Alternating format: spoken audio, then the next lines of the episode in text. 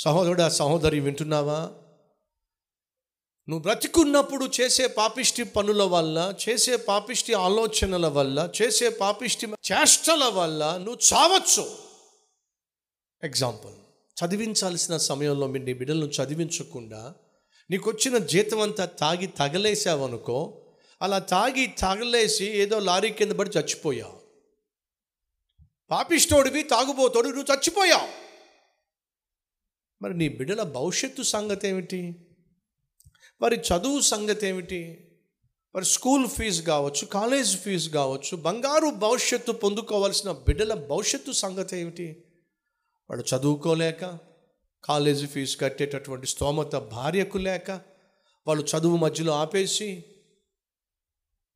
బంగారు భవిష్యత్తును పక్కన పెట్టేసి కూలీ నాలీ చేసుకుంటూ బ్రతకాల్సిన పరిస్థితి నువ్వు చచ్చిపోయిన తర్వాత వాళ్ళకి ఎందుకు దాపరించిందో తెలుసా? నువ్వు బతికున్నప్పుడో బాధ్యత లేకుండా జీ జీవించావు కాబట్టి.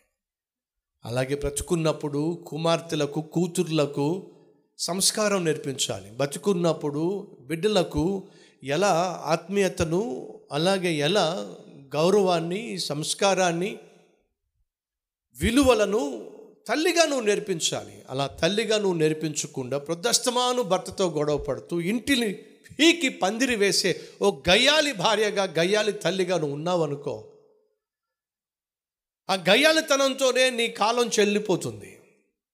కానీ నీ దగ్గర గయాలితనాన్ని నేర్చుకున్న కూతుర్లు నా చూసావు వాళ్ళు ఏం చేస్తారో తెలుసా? వాళ్ళ కొంపలు కూడా కూల్చుకుంటారుగా. నువ్వు చచ్చిపోయావు.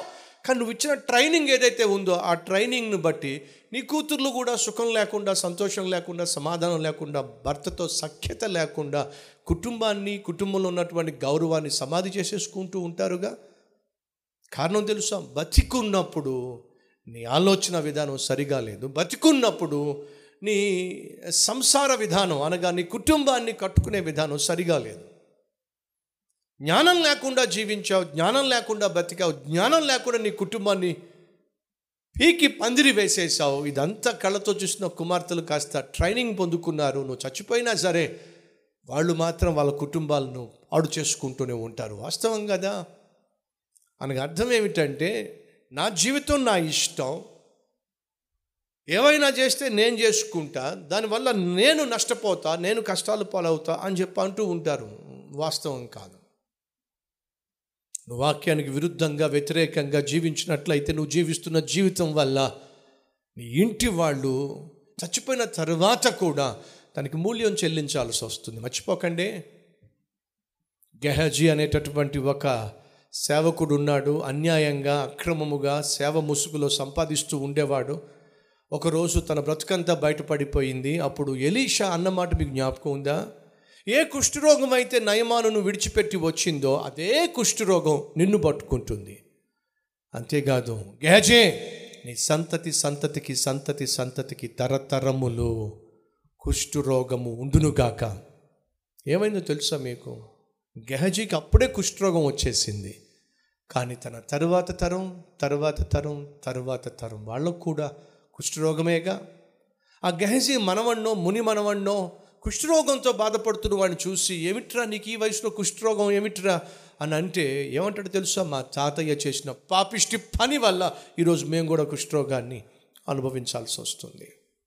సౌలు నిర్లక్ష్యం వల్ల యూదులు కొన్ని వందల సంవత్సరాల తర్వాత హమాను అనేటటువంటి దుష్టుని యొక్క దుష్టమైన ఆలోచనను బట్టి అల్లాడిపోయారండి. సహోదరులు సహోదరులు నువ్వు చచ్చిపోయిన తర్వాత నీ తర్వాత తరం వారికి ఆశీర్వాదాన్ని మిగిల్చిపోతావో శాపాన్ని మిగిల్చిపోతావో ఈరోజు నువ్వు జీవిస్తున్న జీవితం మీద ఆధారపడి ఉంది. ఒక అద్భుతమైన ఆత్మీయుడిగా ఒక అద్భుతమైన ఆత్మీయురాలుగా నువ్వు జీవిస్తూ ఉన్నట్లయితే నీ వల్ల రాబోయే తరం వారికి తరం వారికి ఆశీర్వాదం. బాధ్యత లేకుండా బరువు లేకుండా ఆత్మీయత లేకుండా నువ్వు ఇష్టానుసారంగా జీవించే వ్యక్తివైతే నీ యాత్ర ముగిసిన తరువాత నీ జ్ఞాపకాలు నీ కుటుంబానికి కూడా శాపంగా మారుతాయి. బైబిల్లో చక్కని మాట ఉంది. నీతిమంతుని జ్ఞాపకము చేసుకొనుట ఏమిటట? ఆశీర్వాదం. నువ్వు నీతిగా యథార్థంగా జీవించినట్లయితే నిన్ను గూర్చిన జ్ఞాపకాలు నీ తరం వారికి నీ తర్వాత తరం వారికి ఆ తరువాత తరం వారికి ఆశీర్వాదంగా ఉండాలని దేవుడు కోరుతున్నాడు. అంతేగాని అశుభంగా ఉండాలని చెప్పి దేవుడు కోరటం లేదు. యోసేపును గూర్చిన జ్ఞాపకాలు దావీదును గూర్చిన జ్ఞాపకాలు అబ్రహామును గూర్చిన జ్ఞాపకాలు దానియలను గూర్చిన జ్ఞాపకాలు. ఆశీర్వాదం.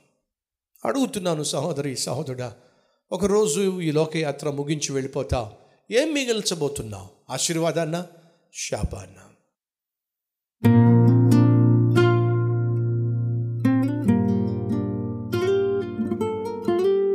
మహాపరిశుద్ధుడు అయిన ప్రేమ కలిగిన తండ్రి శ్రేష్టమైన నీ సన్నిధిలో శ్రేష్టమైన నీ వాక్యం ద్వారా మమ్మను దర్శించినందుకు మీకు వందనాలు స్తోత్రాలు. ఆనాడు సౌలు యొక్క అవిధేయత కొన్ని వందల సంవత్సరాల తర్వాత యూదులకు శాపంగా మారింది. నాయన మా అవిధేయత మా అపవిత్రత నాయన మా తర్వాత తరం వారికి తరతరాల వారికి శాపంగా మారడానికి వీల్లేదు నాయన. మా జీవితంలో ఉన్న ప్రతి లోపాన్ని ఇప్పుడే మేము బ్రతుకున్నప్పుడే నాయన సరిచేయండి నాయన. మాలో ఉన్న ప్రతి శరీర సంబంధమైన కార్యాన్ని మా నుంచి దూరం చేయండి నాయన. మేము ఈ లోకయాత్ర ముగించిన తరువాత రాబోతున్న తరం వారికి ఆయాసకరంగాను అభ్యంతరకరంగాను నాయన ఉండడానికి వీలేదో ఆశీర్వాదకరంగా మేము ఉండాలయ్యా. అట్టి జీవితం మాకు దయచేయండి. నీకే మహిమ ఘనత ప్రభావములు చెల్లిస్తూ యేసుక్రీస్తు నామం పేరట వేడుకుంటున్నాం తండ్రి. ఆమెన్.